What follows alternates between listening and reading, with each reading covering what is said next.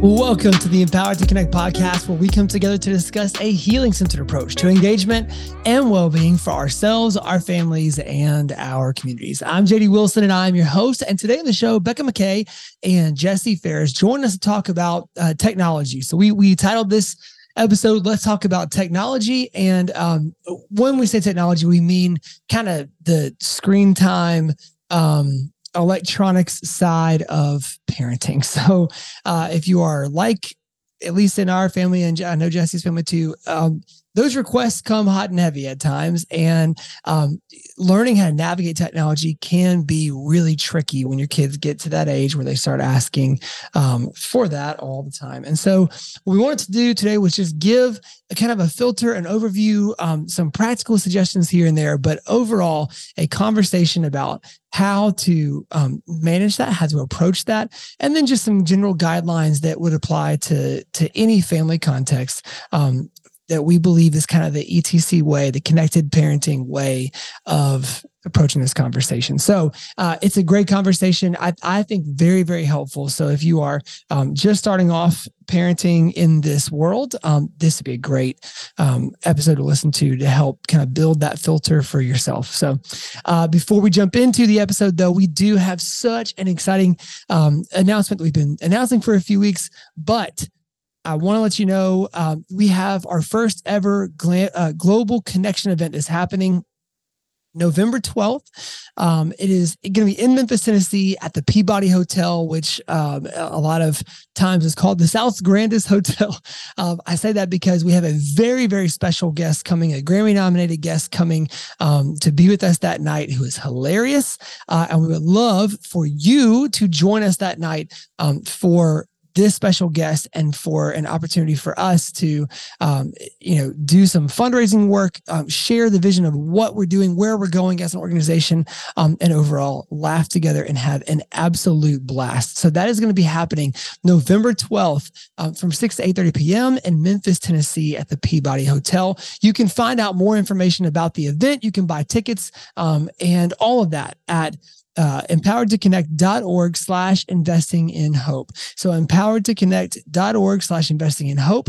Uh, our guest is big enough that we are not allowed to mention their name uh, on a public podcast. Uh, so it is going to be a private event, a closed event. It will be the smallest venue you could possibly see this person in um, this year. So before I say too much, uh, I will let you go on that. Empoweredtoconnect.org slash investing in hope to come join us for our first uh, annual global connection event here in Memphis. Um, it is okay, I will say one more thing. It's going to be um, a night to remember, a very, very fun um, evening together of celebrating what's happened um, at ETC, laughing together, enjoying our time together, and then also um, getting to look toward the future um, of our organization's work. And so uh, you can find more information at powertoconnect.org slash investing in hope. Here they are now, Jesse Faris and Becca McKay. Okay, so we are here today with Becca McKay and Jesse Faris, and we're going to talk about uh, technology. And so, a bit of a disclaimer before we start: um, we are not going to touch the subject of social media per se today. So, um, obviously, that within the technology world has its own set of challenges and complications. We will talk about that sometime soon. Um, but today, we want to talk about technology, screen time, devices, all that whole world that um, if you are parenting like uh, us, you just love this conversation and you just love the 90,000 requests per day for those things. So we wanted to talk about how we approach that and how we've seen that in our professional work in the background. Um, and just how uh, can look different in different places and different spaces. And so, um, before we really dive into any practicalities, Jesse, how like when we think about how to approach this conversation, how do we approach this conversation from like a connected parenting viewpoint? Yeah, let me just tell you guys if you are like, oh, good, and you're listening to this podcast because you're like, I can't wait for the three things that JD tells us to do. Yeah, that is the ETC way. Yeah. Uh, there's no one right way to deal with technology.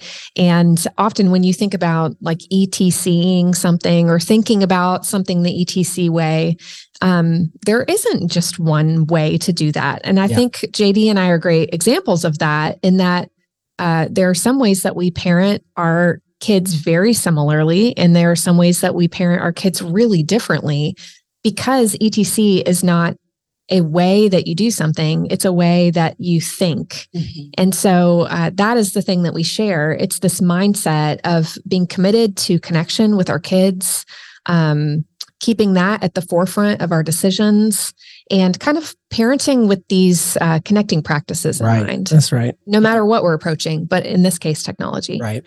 And there's so, you know, you mentioned it like all of us are different. All of us have different personalities. We all have different um, past and backgrounds. Our kids have different personalities. Mm-hmm. There's different combinations of this kind of personality parent and this kind of personality kid. So when we try to give advice, the reason that you will never hear us say, here's how you do this and it's a prescriptive answer is because you can't like yeah. because in one home that's going to go fantastic. And the other in the other home, you're you're going to be lined up for therapy for the most hours you can imagine. So um, I think we could give that disclaimer at the beginning of every podcast, yeah, but I think it's extra yeah. important when we talk about technology because yes. we really do, as parents, all of us, all of us listening, handle yeah. technology differently within each home. Right. And I don't think you need to hear what JD's doing or what I'm doing as like, oh no, that must mean I'm doing it wrong. Right. I think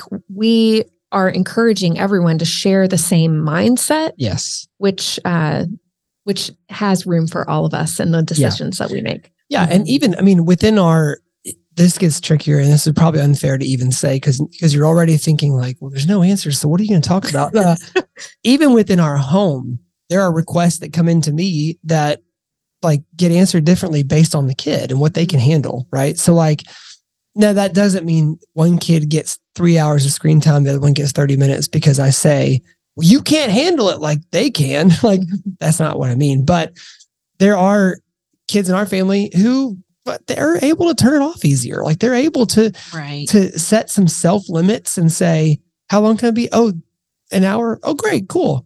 And they just they they bring the device back before the timer is even up. And there's others that that have to be watched more carefully. And so, like, if I say then here's our blanket policy for our home, then I've set our family up for failure as well, right? So, like, we do have to do some blanket things just because you know a TV is a TV or a you know like movie time or whatever does not change per kid. Like, but um, I would say that like based on the personalities, there are times that I might give a yes in a in a certain situation if it's not going to interfere with somebody else because I know that kid can embrace a, a, shorter limit than somebody else might be able to. So now that we have completely thrown off any thought of of uh, like specific advice, I would say, um, why don't we? And Becca, you you have dealt with this issue in a completely different way than we both have um, in, in how we're talking about it now. And so um, I don't know if you want to start now with talking about the way that you faced it um, when you were in the school setting and, and we can kind of go into it from there. Yeah, I think so. When you're talking about what do you say yes to and what do you say no to, it's like you're bringing up like what are the challenges associated with technology. And so with the you know hundreds and hundreds of kids that I've worked with over the years, there's like some common patterns that come up, right? Like um, the first question is at what age do you give a kid any device at all? Like yeah. that's a question. And like Jesse said, different families answer that question different ways. Um, and then, you know, the next question on the device, what apps do I allow? What is okay for my kid? Um, and my cautionary tale here is I worked with a good number of um, parents who were older and less familiar with technology. And so a common thing that would come up was kind of this like, well, yeah, everyone else has a phone. So I guess you can have a phone. Sure, you can have a phone. And you tell me what you need on the phone. Um, and I think the danger of doing kind of like a child led approach and like just letting them tell you is what we would run into is uh, a lot of different apps and games and things have features that you may or may not know about. So yeah. I'll be more clear. It won't be abstract. Um, there's some some games that you think is just a game that have an online chat feature And what is what was happening with maybe third grader or a fifth grader is you'd have a young kid who was communicating with someone and they're like, well, this is also a kid. Well, they don't know the danger of catfishing and Right. that it could be a grown adult somewhere saying, meet me at this bus stop for this reason. And they could be trying to like lure the kid. And so there's like Yeah. some real dangers.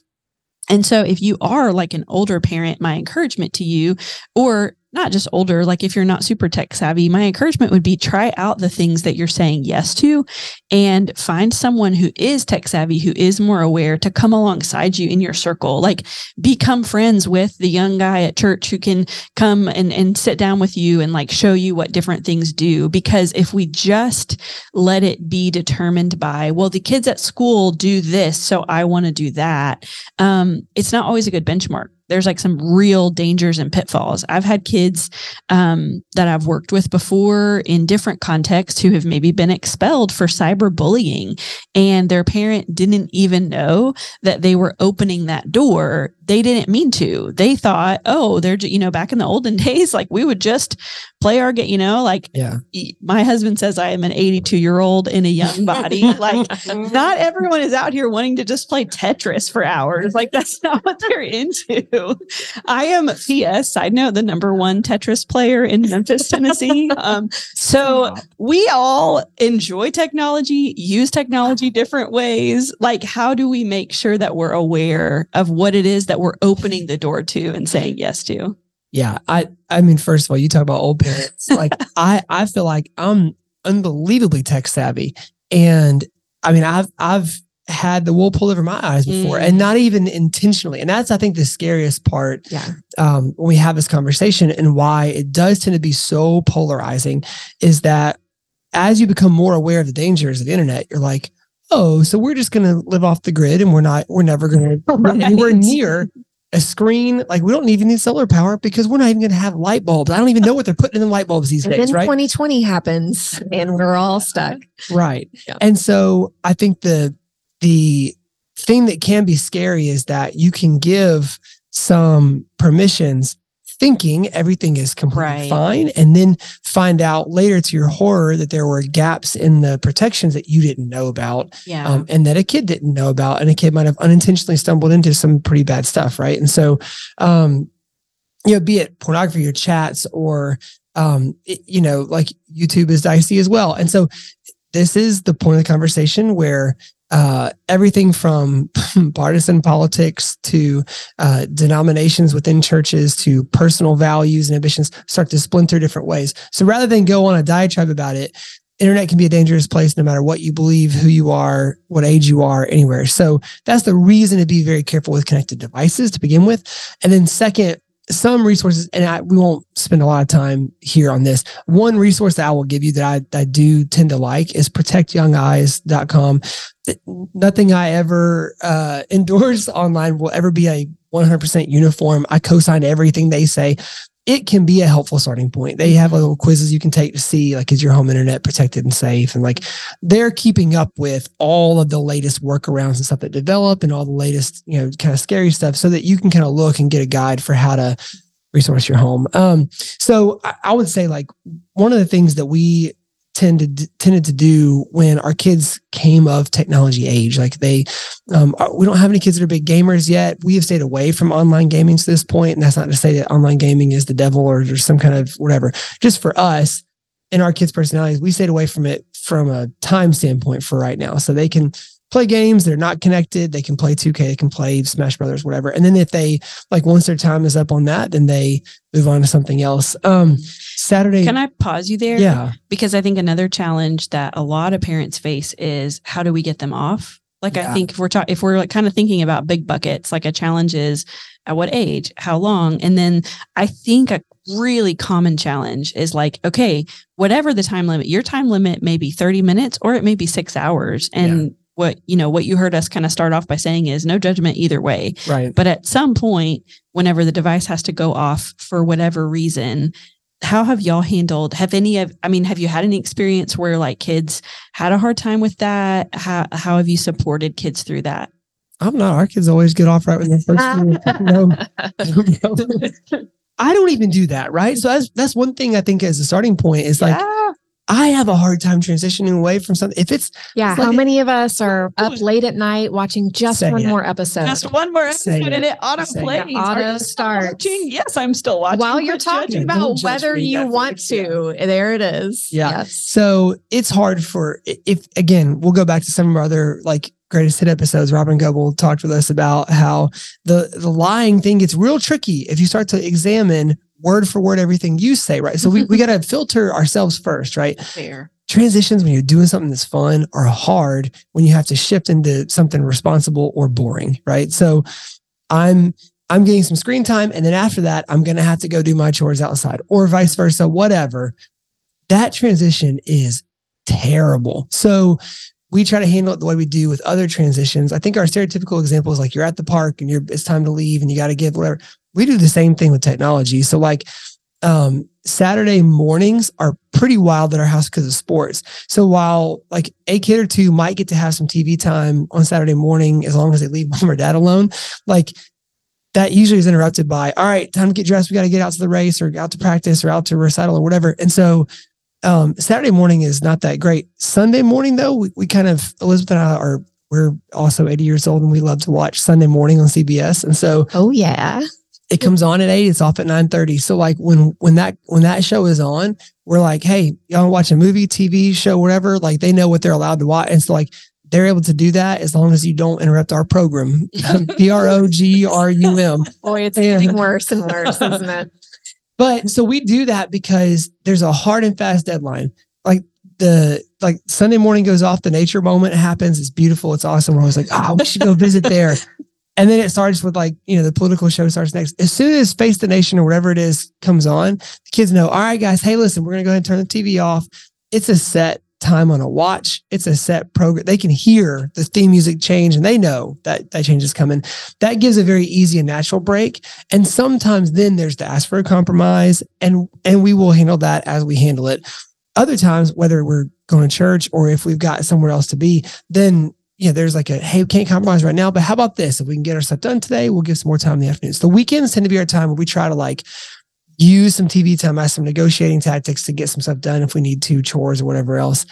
Um, we we during the week don't do TV time because the transitions are are too hard and the time the, the windows are too tight time wise.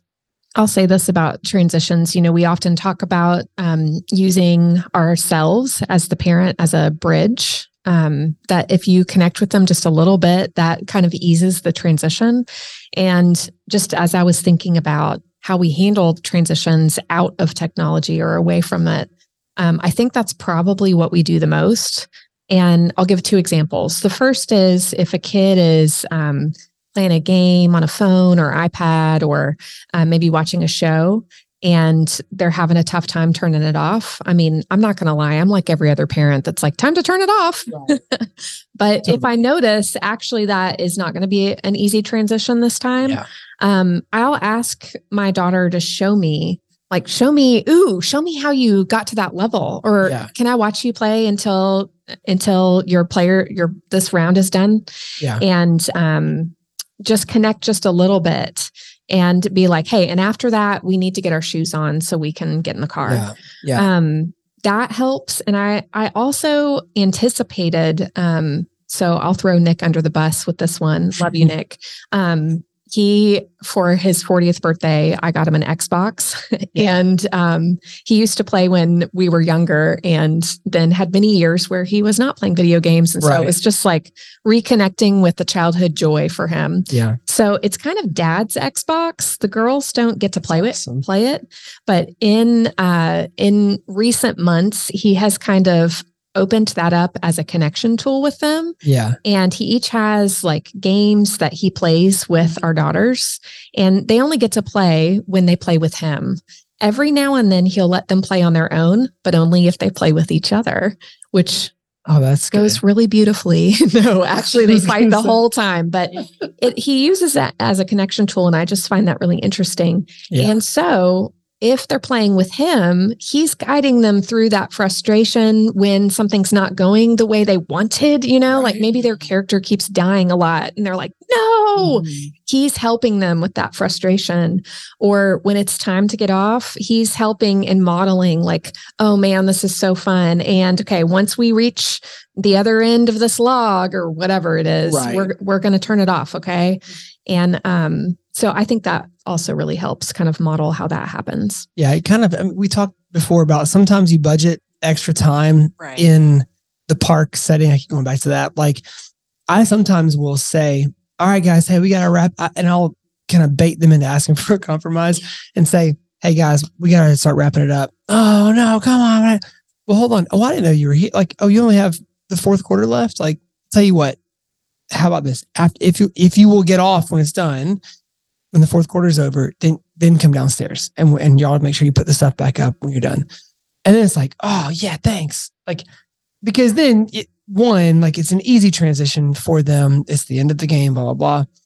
Two, they they kind of know by now, like starting a new game totally out of bounds because of how long it takes. So there, that's that's less of a temptation to try and like squeeze one more or something in. So it yeah. I think too, um, you know, if you're listening and you're like, ah, every time we get off, y'all don't understand. I'm talking about TVs are breaking, stuff's getting mm-hmm. thrown. Yeah. So I just want you to hear, like, if you're in that boat, that, yes, that happens. And like you've both said, different kids respond to technology differently. Yeah. Mm-hmm. Yeah. And so, one of our best pieces of advice is to just be really curious and get to know your specific kid. Yes. Um, and so, when you get to know your specific kid, there's lots of options for limits that are available to you as an adult.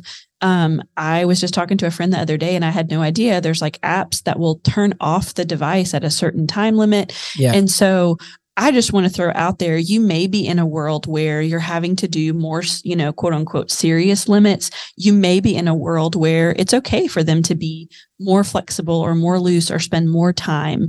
Um, I'm thinking about, uh, I'm thinking about my brother. Um, for a time when he was a kid, he had to wear a back brace because he had kyphosis and he was really into sports. And there was a time when he couldn't play sports because he had to wear this back brace for 23 hours a day. It was oh, really yeah. painful. It was really restrictive and it took away a huge outlet for him with sports.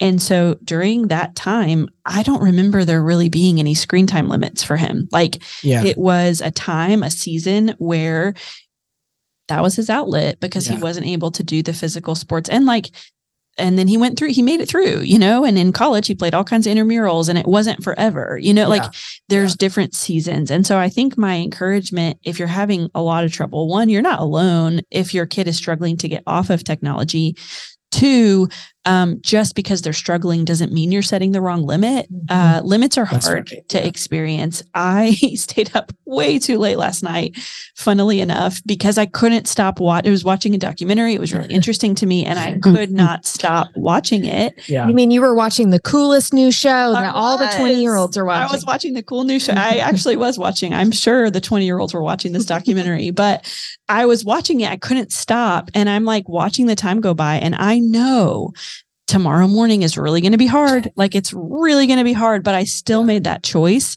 So I think if we as adults, right now, what's the difference? As an adult, I can wake up and I can still, you know, drink enough coffee and have a have a day. Right. Like I can still get to work on time. I can still uh, do the things I'm supposed to do.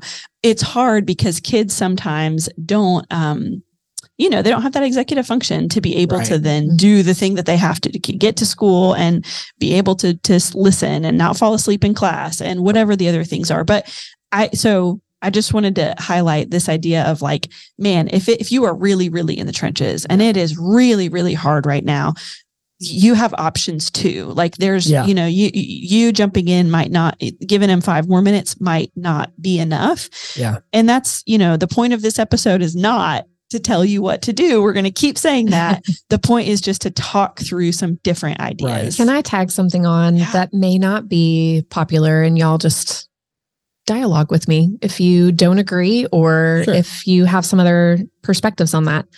I think it's okay to take te- technology away from a kid from a season or to limit it so much that they don't have access to it. And I say that to let me let me preface that statement by saying I think a lot of the ways that we as parents tend to approach technology, and I'll throw myself in with all the rest of us, Yeah. is reactively. Oh gosh. Um, It is reacting to something that has already happened, ha- happening, something that's ar- that we've already allowed, something we're already seeing. Um, a lot of my thought process outside of the moment, you know, after the kids have gone to bed, or like as I'm maybe using a piece of technology myself without my children, I'm thinking, I'm trying to think a little more proactively and intentionally. And that's what I want to encourage us to do is to, Yeah. to res- that way we can respond rather than react. That's very ETC mindset. yeah. Having said that, sometimes we give access to something and we realize, you know what? This is not benefiting this kid Right. in this season. Yeah. Uh, maybe we gave access to a piece of technology when they were too young, or maybe uh, they're they're lacking some skills, like Becca's saying. You know, maybe like things are getting broken. Uh, and it's not just a one time thing, but like you're repeatedly trying a lot of different strategies and the kid can't handle. Mhm. I think it's okay to limit the Yeah. use of that. And when I say limit, I mean even maybe take it away for a season, not Yeah. punitively, not shaming, but in a way that is like, I'm thinking of this is extreme, but I'm thinking of how technology is addictive Mhm. and we don't allow ourselves access to other things that we're addicted to. Well, sometimes we do, like sugar or caffeine Sure. or whatever. Mhm. But Right. if we're being mindful and paying attention and not just reacting as adults, it's our job to pay attention to how different things in our lives affect us and what that's true for our kids too. Yeah. So, one of the reasons that my husband plays video games with our daughters is because we also know that in particularly if ADHD is involved that like it's very easy to get into the flow of playing a video game and it's very hard to get off That's right. and we didn't we didn't want to wait and see if that would be difficult Yeah. for our daughters Yeah. so that was kind of how we eased into that world Yeah. versus letting them play and then finding out two broken TVs later that Right. we wished that we had implemented some more limits first. Yeah, and I think that you know we try to be very, very uh, thoughtful about giving consequences. Right, like it's far down the list on things. But I mean, you mentioned it, Jesse, and like you know, if you know you're you're going through your your several different checkpoints and you're you're being playful and you're giving some structure and you do all that, and there does come a point where you have to give a consequence. Like we want that level at the behavior, and part of the scaffolding is to then like if it needs to be attached to technology say hey right now this is something that's hard to handle i want to help you learn how to handle that but but you're not able to do that on your own yet. So we're going to give these limits and help you experience what that feels like so that you can kind of know in the future hey if it gets to this point here's how i can impose some limits on myself. And that way there's a again proactive and a helpful aspect to that consequence instead of like that's it. No tv for the week. Get out. Like it's so if you have to if you have to give a consequence if it's got to be leveled at technology that's probably the right way to, to phrase it with your kids is to scaffold it like we're helping you to learn how to have some limits they are not going to like it it's not going to be great the conversation is probably going to be awful but you come out of that with your kids like able to see oh man this probably was something that was going a little bit too far And I think if they don't, if they see it or don't, uh, like I, I, I agree with what you're saying, Jesse. I think my caution would be, again, making sure we're not doing it in like a punitive way or a shaming way. But I think, Right. um, I've just I've seen this a lot, and I'm even you know you may be thinking of teenagers, but I'm also thinking of like my toddler nieces and nephews of like during the summer when my sisters have been trying to figure out summer and they've started with like lots and lots of screen time and then seen some like oh this is really hurting them. Like they're not they're really dysregulated. And so whenever we can you know for a time remove some of that some of that and like fight through a little bit of the detox then on the other side of it we can have more fun and we can have more uh also stepping on some toes what are we modeling for our kids Mm, um. I was about to, and then I talked myself out of it. I was about to open up my screen time on my phone and just look at that number. but I don't, I'm nervous of what it will say. But I think, you know, people have different personalities. You may Yeah. be a personality. I know someone who in 2023 uses a flip phone and only uses it for text messages right. because this person decided I don't want to be on my phone. Um, that is that is not the choice I've made, and so I'm on my phone quite a bit. Yeah. If we think about, you know, we're if we are setting some loving limits, um, you know, put yourself in the mirror and see like what are you modeling for your kids. A lot of us sometimes use technology to quiet our kids down and give us time to do things like Yeah. I need to clean the kitchen. I need to do my work. I need to answer this email. I need to talk to this person on the phone. And so, what can be confusing for kids is we can really be on a yo yo of the limit is an hour, for example. Yeah. Except on this Tuesday, I really have stuff to do. And so, you're just going to sit in front of the TV Just all day. Uh, no shame. Every, I think Sure. every adult has, I've done that with kids I've worked with at school. So I am not Yeah. throwing any adult under the bus, but I think we do that Mhm. and it can be confusing for kids. Yeah, it can feel inconsistent. Mhm. I and I appreciate you talking about the nuance in that too, because I think um, in my personal approach, I am constantly wanting to keep from giving getting to that place where I'm having to Right. respond to something that's already happening. I I tend to give access to technology cautiously. So I'm already imposing limits before my kids have even had access to it yet Yeah. is kind of my approach to it. That's not everybody's approach, but it's kind of I'd I'd rather limit it in the first place than have to take it away later is kind of the way I I tend to be. Yeah. Um now I will say I I think we've all experienced when kids get things wrong, when kids mess up with technology. Yeah. You know, maybe they got into something that they didn't mean to get into. Maybe they did get into something they meant to get into and they were hiding it or whatever else, you know. Sure. But I think um, I would also caveat what I said with with the encouragement that um, I don't think imposing limits as a punishment really fixes anything. And even when we talk about even when we talk about all of these ways that we can limit and place limits on our kids' technology use, those can be really, really helpful tools. But they're helpful tools, in my opinion, only if they're used with the connection that you have with your kid.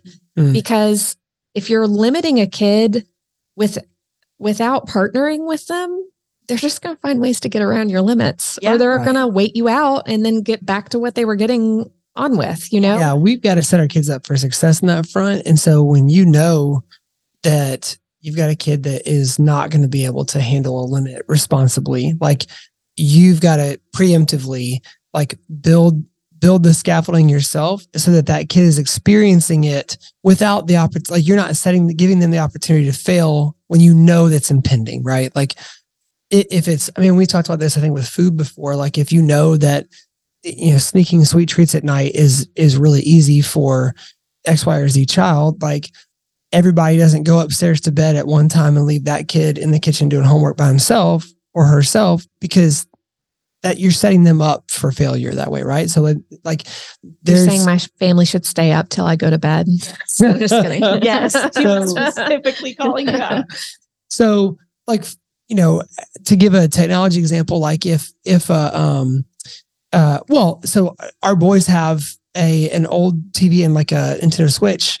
It, it's hard to describe because our house is 100 years old. So it's it's not the way that you're probably thinking but like around the nook in a corner in their room that can't be seen from their you know bed or whatever but there's limits on those devices so that they can't even if, if there was a desire to get up in the middle of the night and play games whatever not even literally possible right? So like um there's also missing cords at different times where i know that it's you know that it could be an issue so like we try to set them up and, and there was a trial period of that where we were like is this going to work we've got some limits imposed we let them know that in the front end so it wasn't a trick like we weren't booby trapping their room to try and see if they were going to get up and then run out and go gotcha you know but we said, "Hey, let's let's see if this is if this can happen." Like, and then when there's sleepovers and whatever, there'll be some looser game limits there. But let's let's see.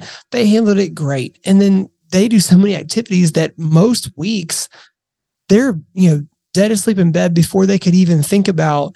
I want to see if I can find that power cord and get the get the game going or whatever. So because in our particular context, our kids' personalities, their lives, schedules, all that, that works you might have a kid at home that you're like, that would be an absolute nightmare. No way would I do that. Awesome. Great. So I think that's to bring the conversation back full circle. Like all of these things we give as some suggestions. The real meat here, like the real treasure here is to dig in with the knowledge you have of your kids, your family dynamic, your schedule situations, all that, and communicate together and on the front end about how you're going to use technology. And then you know, use ETC principles as you're applying it. Like, you know, you can give some compromises, but like when it's when time's up, time's up and help them transition. And if that's a very hard transition, go sit with them, ask them about what they're playing first and let's let's look toward a common goal it'll be an easier break for them those kind of things and so and when they inevitably hit those bumps in the road yeah uh, we just want to repair reflect readjust that's yeah. our connecting practice that we always come back to is like no matter the limits that you set there will come a point in as your kid grows yeah. where they do something that is maybe outside of your family values or maybe is harmful to them or a sibling um, or whatever a sibling or you, you know and and it could be big or small. And when those bumps in the road or those big, you know, bumps in the road yeah. come up, we want to repair the relationship. We want to reflect on the situation, what happened, what led to it, and then readjust not only the support that we're providing, not only the limit, but also our own expectations. Yeah. Um, what does that tell us about where this kid is and what they might need? Yeah. So we just always want to be sensitive to that question. What does this kid at this age yeah in this context need to you know right now let me say too i think um, when we talk about uh, relationship and connection around these things or repair reflect no wait i always get them in the wrong order becca repair reflect readjust right in that order or other orders um, i think it practically means like talk to your kids. Let's stop mm-hmm. using these technology tools to parent our kids. They can't parent our kids. We they can yeah. help us set limits, but uh, we we need to talk to our kids. Like if they are trying to skirt limits or if they messed up like what was motivating them? Yes. I wonder why. Like talk to them about that. Talk about why they were using their phone in the middle of the night or why they downloaded that app when they weren't supposed to or yeah. why they got on that website when it, it's supposed to be blocked. Like yeah. what was driving that need or curiosity or desire?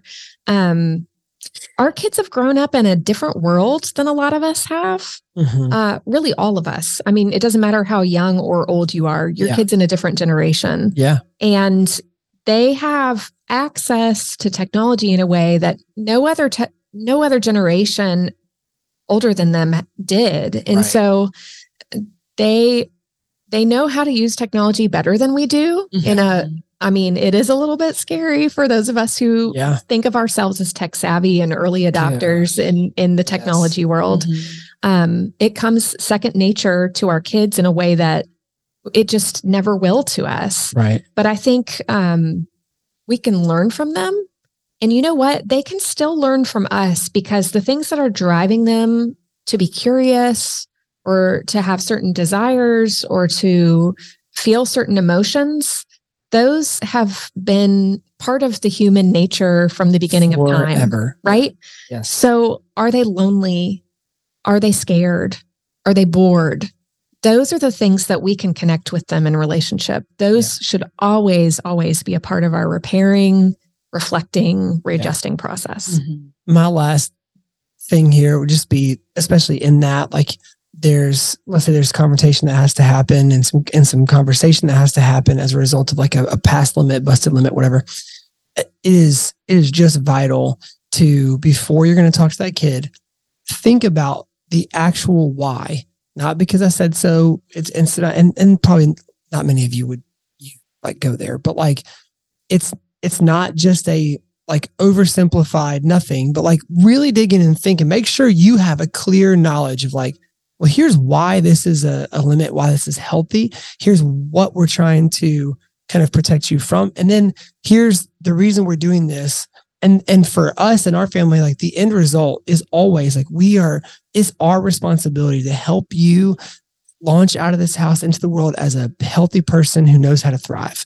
And so when there's things that happen that are unhealthy, like it's our literal job to just help you know why that's something to avoid and then to help you prepare to be able to do that on your own to avoid those things on your own or to to know like and this is a this is a habit a path or a, a practice that leads down a path that it's really hard to get back from. So that's the reason it's blocked off in this house. we don't we don't want you to go down there because we don't want to ha- want you to have to experience getting stuck in those things. So I think of two things too related to that. The first is um like also listen to your kids. Yeah. After you tell them your why, listen to their why. Yeah.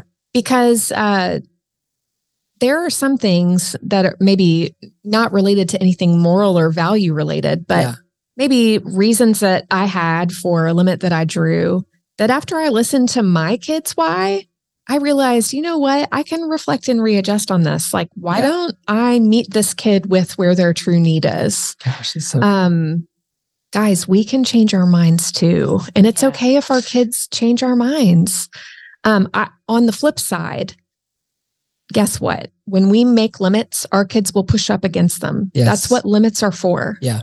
I mean, that's not a popular thing. It does not feel great as parents, but I think for some of us, maybe all of us, when our kids push up against the limits that we create, say, oh, all the other kids get to do this or that. Right. So or unfair. this is so unfair. You don't love me. You don't like me. all the things that we all hear, even though we all have different limits. That's so weird. um, yeah. That is what limits are for, guys. Yeah. And I'll tell you, I will guarantee you, if you changed the limit and allowed more, they would push against that one too. 100%. It's Yeah. part of how we communicate to our kids that we love them. They are never going to acknowledge that, but they feel safe and loved when we create limits. Never say never because they might be 32 and they might call their dad and they might say, Dad, I see now what you did then. Don't we one all can dream. You know, when we're kids, don't we all say, like, when I'm a parent, I'll never. And how many of us, you know, upon further reflection, have seen some of the value? Oh gosh. Um, yes. I just don't think you can overstate how much the world has changed, how much technology is part of Yeah. the day to day, part of the way that we communicate, connect, absorb information, learn new things. Um, and so I think learning and and and being willing to make mistakes along the way is just so important. Like as we just kind of find our way through we figure our way forward. We make missteps. We we change our minds like you said. Um, but we're just trying to empower our kids to be adults that can have a healthy relationship with technology. Yeah. um, and you know i don't always have a healthy relationship with technology so it's not like it stops the day you turn 18 That's it's a lifelong process. I think we can be creative Yeah. too about the world that our kids live in. And let me give a quick example. Um, JD talked about scaffolding, and I have really, really been, I mean, I'm going to say even obsessed with this idea in terms of technology, in terms specifically of cell phones for my Yes. kids. Yeah. Yeah. Um, because my kids have never grown up in a home with a home phone. My husband and I have always had cell phones. That might be true in your homes as well. Yeah. So uh, you reach this awkward point in elementary school where the kids start texting each other or like calling each other or wanting to see if the other can come over and play or whatever else. And it's coming to your phone. And so then you're having to correspond with all your friend or your kids' friends. Like, And if you've experienced this, Yes, you know they you know. they text at a different frequency than Yeah. adults do. your phone is blowing up. And so I think reactively, so many of us, and if this is you, it's like totally, we all make our own choices. Yeah. But I'll tell you, I was observing a lot. I love to watch what other people do and then decide do I like what happened in that scenario or like Yeah. how could it have been different? I'm not saying I'm just judging all of you, but right. I'm I'm learning. some of you. I'm learning from what I see. Yeah, I'm just judging some of you. No, I'm just kidding. I, I like to learn from what I see and observe. So I I was seeing a lot of like reactively when this happens, you give your kid a phone because that means they're it's time for them to be able to Yeah. correspond. Yeah. And uh what inevitably happens? Like a week later, the phone gets taken away because they're not using it appropriately. Right. But I kind of I've gotta I've gotta be honest, I always felt for the kid because it was like, well, how'd the kid how was the kid supposed to know what to do That's with the phone or what not to do with the phone? Yeah. And again, if this is you and has happened in your home, I, I'm serious. I eh, no judgment to you. I think it's a right, right. really, really common scenario. Yeah. So I thought to myself, okay, I've got kids in, you know, maybe it was like kindergarten and fourth grade at the time. I'm like, what do I do about this? We're not there yet, but we are very close to being there because my phone is blowing up with all Mm-hmm. of these dumb texts from, from fourth graders, you know, or whatever. So So our family What solution doing? was What are you doing? What are you doing? I really miss the old days where like, you know, when we were when we were kids, let's, let's channel our 82 year old selves. yes. When we were kids, uh, people would call the home phone and like Yeah. your sibling would answer or your parents would answer. They'd Right. take a message for you, blah, blah, blah. I was like, I wish that was the way that it worked. And that kind of birthed this idea of scaffolding for me. So we have a family cell phone. That's how we Yeah. have handled it. Um, we bought an iPhone because I think I knew eventually that is the kind of phone that my kids would want to use. yeah. So I decided to buy what they would eventually want to use so I could teach them how to use it appropriately. It is a phone that everyone has access to. It is a phone that um, everyone can read all the messages on. There is nothing private on it. Yeah. And that is how my oldest child started learning how to correspond with her friends. Yeah. Um, when she turned 13, she got access to her own Apple Watch that is not connected to any of our phones. It's uh, she has her own phone number, but it's managed through my phone in family sharing. And so she got kind of a new level of independence, and she can now Yeah. text her friends, and I cannot read her texts. Um, I can read them on the family phone, but not on her personal watch. Right. And uh, so we're kind of trying to scaffold that independence in Yeah. technology while we teach uh, what is appropriate. So Yeah. every now and then, you know, there were like that family phone blows up because they're on like group text with the whole grade or whatever. Right. And you'll see TikTok links come through or people posting pictures.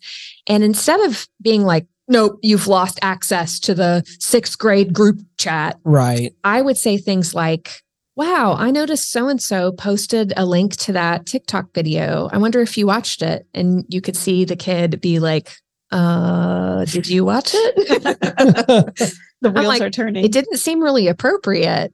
I, it kind of seemed like it wasn't appropriate for a sixth grader. What did you think about it? And yeah. she would be like, I agree, but I don't ever, you know, or we would we would have You these a conversation. conversations about Right. them, right? Or Yeah. like, oh, Which I is noticed so and so posted a picture of herself in a in a bathing suit. Would you ever do that in a group text? Right. I wonder if that person ever realized that that could be copied and pasted to other text messages. Right. Being able to talk about that Yeah. and not remove access from it or like not shame my child for seeing it, but like, Yeah.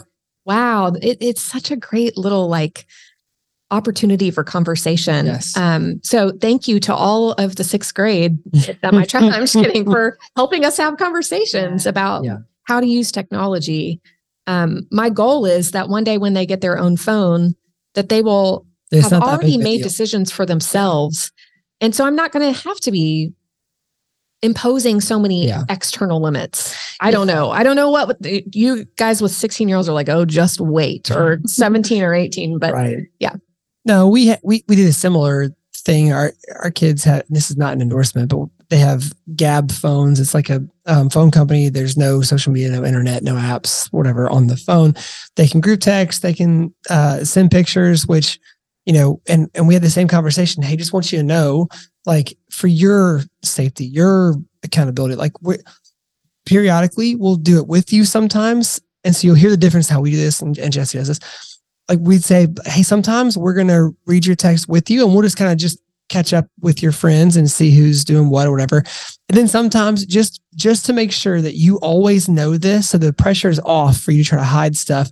Sometimes after you go to bed, we're gonna check text and just make sure that everybody's staying safe and that there's anything that we need to know about because of the danger somebody else might be in that we're aware. And so just know like while you have a phone in our house, like we're always going to do that for your for your safety. And we say that because they're 13 and 12 right now. And so at some point we might decide to let them have some more privacy if they've if if, if we feel like that is healthy.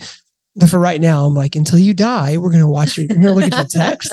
You won't have social media. No. So that has been something that like we did not want to set them up to try to hide stuff, right? Everybody has that one idiot friend who send something inappropriate. Again, back in our day, it was to the instant messenger chat. Like they would send something inappropriate. And if your mom was in the room while you're like on instant messenger, you're like, oh, I'm embarrassed to say that was before. That was that was after my day, actually. Ah, so I was right. I was right in the I'm like, I The think middle they of it. mailed me something in the mail, maybe left embarrassing voice voicemail in the answering machine. yeah, yeah. or or I mean, prank called prank called the house or something and said something super inappropriate. Like, and Yeah. they'd like, I bet that was Benny. I'm like, no. So, anyways, like You we want to be judged for your for your friend making poor choices. Yeah, and Yeah. we just try to set them up to know, hey, we're we're here as your guides, like at, to help you. So, like with that known, now that you know we're going to look at text, you you just know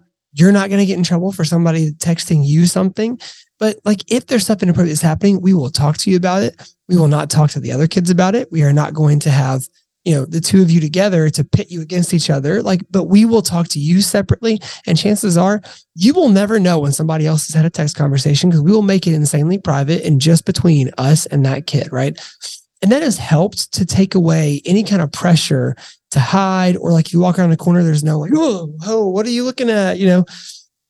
Now it doesn't stop siblings from being like, oh, what song is that that you're listening? You know, there so there are times that we just like help them with some limits and with some guides, but that has been a way that's been good for us and it's it's set a healthy starting point. There's times every night where they got a phone has to go on the charger, you know. So all that said, um, you know, you hear it. it's different for all of us. And by the time this podcast comes out, there'll be new technology we haven't looked For into sure. yet that's wrecking, you know, the And the or system. catch us in three years when we're all pulling our hair out. I'm just kidding. But yeah. I think I, I think this uh I think just talking with your kids, I mean, I think that is uh, what you hear JD doing. Yeah. It is what we do in our home. Like being able to talk to each other. And one of the reasons that we put these limits this this way, uh, particularly on cell phones with our kids, was we truly we know how addictive they are for us as adults. Right. We didn't even get access to smartphones until we were like after I was married and I was in my Oh, mid 20s. Like yeah. it yeah. it was I I almost had a fully developed brain by the time that happened is the way I tell my teenager. Yeah. So I want her to learn how to have like a school lunch while looking at her classmates. And she'll be like, it's so annoying though, mom. Everyone gets on their phones. I'm like, right. and how does that feel? right. What does that seem like? Yes. What do you wish? And I think having her observe the world around her with her friends that do have access, yeah. even though she hates the limits that we set, I think that helps her see some value in those limits. And the only vindication that you need, and I don't mean literally only, but the only vindication that you need as a parent is when some drama pops off at school and your kid has the peace of knowing they couldn't have been a part of it because they're not on X, Y, or Z network or they don't have that kind of phone, whatever. And that, that may be too personalized of an example, but I mean, there was a there was a moment that a friend group that one of our kids was in got called to the office for something that was happening online. And and that kid was able to say, Yeah, I'm not on social media. I, I'm not allowed. And they're like, All right, you're dismissed. And they were like, Yes. and they just walked out of the office and did not have to bear the burden of all of this stuff from undeveloped brains that had happened online the night before, right? I know we're wrapping up, but I do want to say online has real world consequences like yes. online interactions. And so from my experience working in schools, there was not just one or two, there was dozens of times that a conversation, an interaction, Yes. a something started on on phones, online, on technology, Yeah. whether it was texting, calling, social media, any of those things, Mhm. and then bled into Yes. altercations, arguments, bullying, drama at school.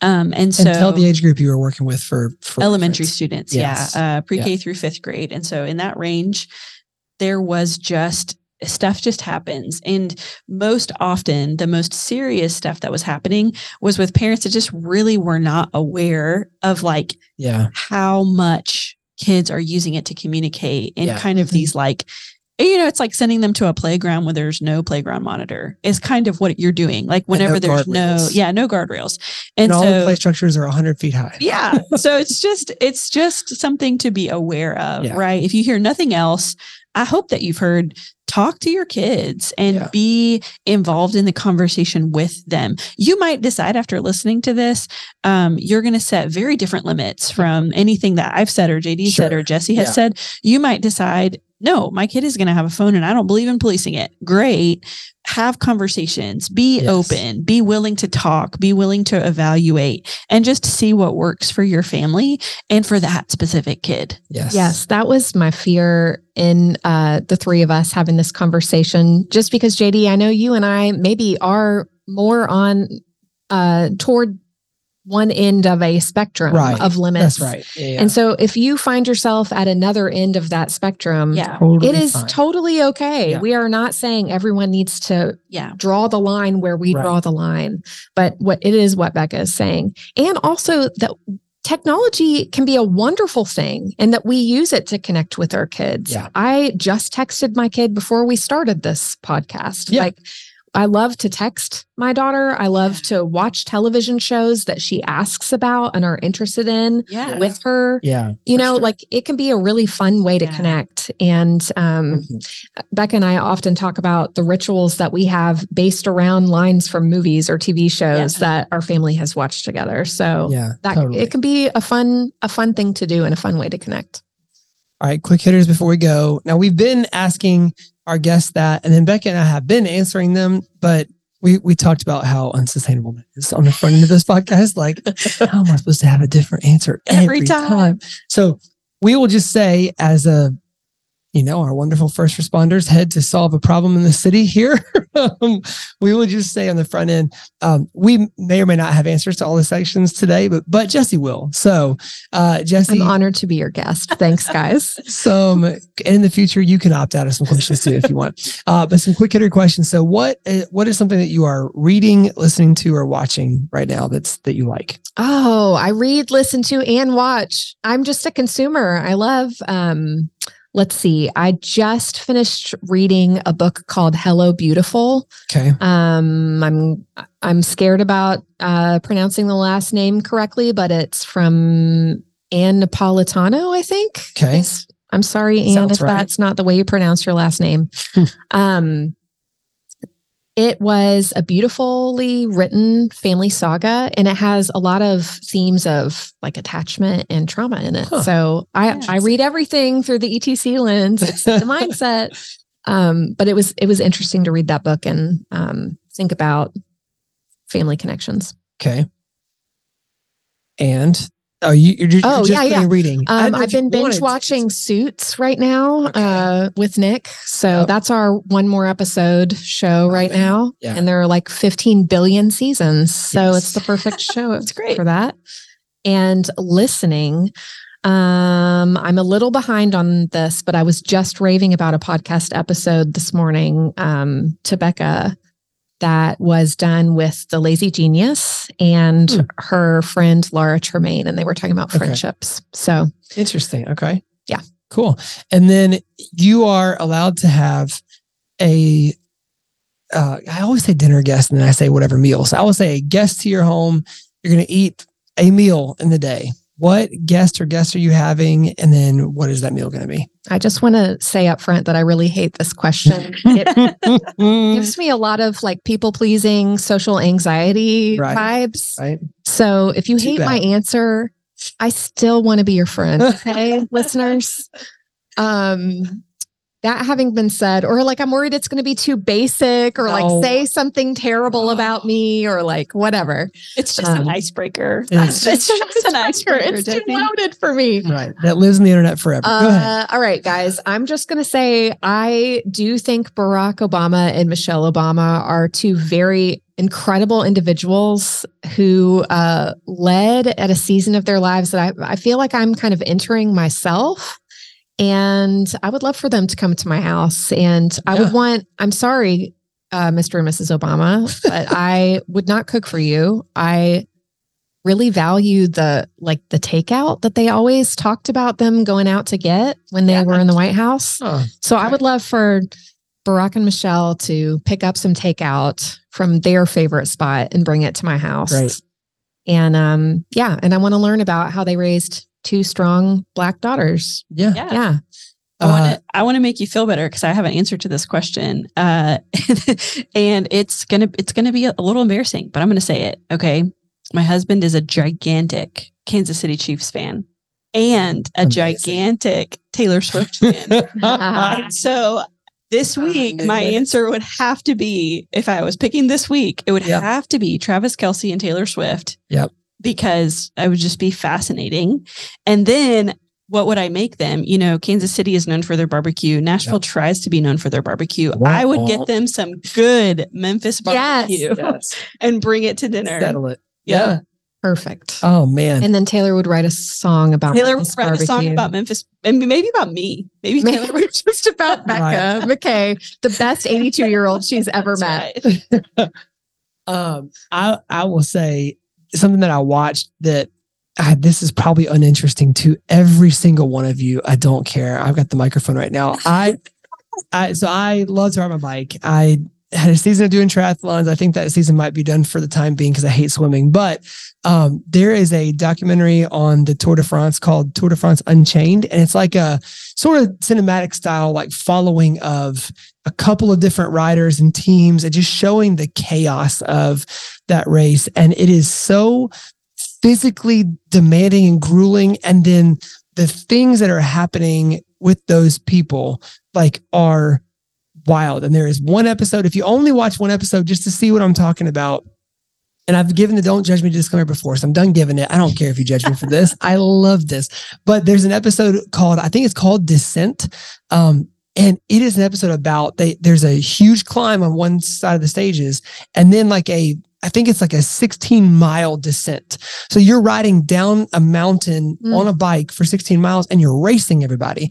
And there is a guy uh, who you know enters the top of the climb in third or fourth place, minutes behind everybody else, who's still racing, and he goes at speeds up to 65 miles an hour on a Oh bike down the side of a mountain and catches the lead group, catches the lead guy.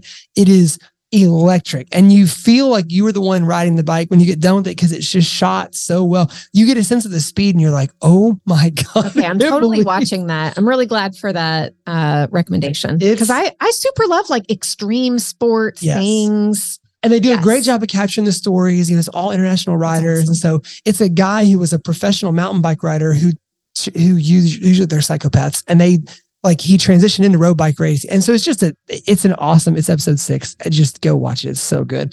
Um, all right. Last question. What is giving you life right now? What is Guys, I'm I have a have a real biblically answer. So all the Christians listening are going to love this and maybe? Yeah, maybe. Uh, I'm a teaching leader for Bible Study Fellowship, actually. And what is giving me life is that we are studying the book of John this year. Okay. I'm getting to teach through it, and it that is giving me life. It is Great. just such an amazing book. And um, I have been a Christian for a long time. So I've actually read this book many times, but Yeah. I I just love when you get to read something like that over again and it has a new life. Yeah, that's awesome. Awesome. Uh, well, guys, thank you so much for uh, today, and we'll talk to you soon.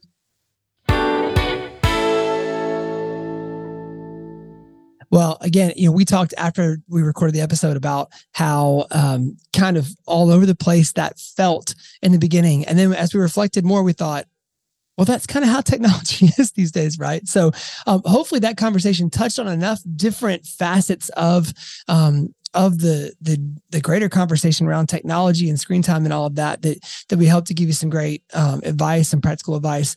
As we always say with anything like this, there is no one size fits all advice um, because everybody is different. And so hopefully that information was um, great for you and and helpful for you in some way. And if it was, you know, let us let us know. Give us some feedback. Um, you can do that on um, Apple Podcasts. Um, you can do that on social media, or you can do that through the podcast response form on our website. So um, do make sure to let us know if you have never rated or reviewed um, our podcast on Apple Podcasts. It is super helpful for helping us be discovered um, in the parenting charts on um, Apple Podcast. I was about to say iTunes because I'm old, but on Apple Podcast, um, in the parenting charts, it helps us to become more visible to other families that might be wanting similar content. So please make sure you do um, leave us a review and a rating, and um, and you know make sure it's five stars. Come on, guys, what are we doing here? Like, this is a five star podcast. and if it's not, let us know and we will fix it. So it is a five star podcast. Um, that is all I've got for today um, for Mo and Tana Ottinger, for our whole entire team at ETC, for Kyle Wright, who edits and engineers all of our audio, and for Tad Jewett, the creator of the music behind the Empowered to Connect podcast. I'm JD Wilson, and we'll see you next week on the Empowered to Connect podcast.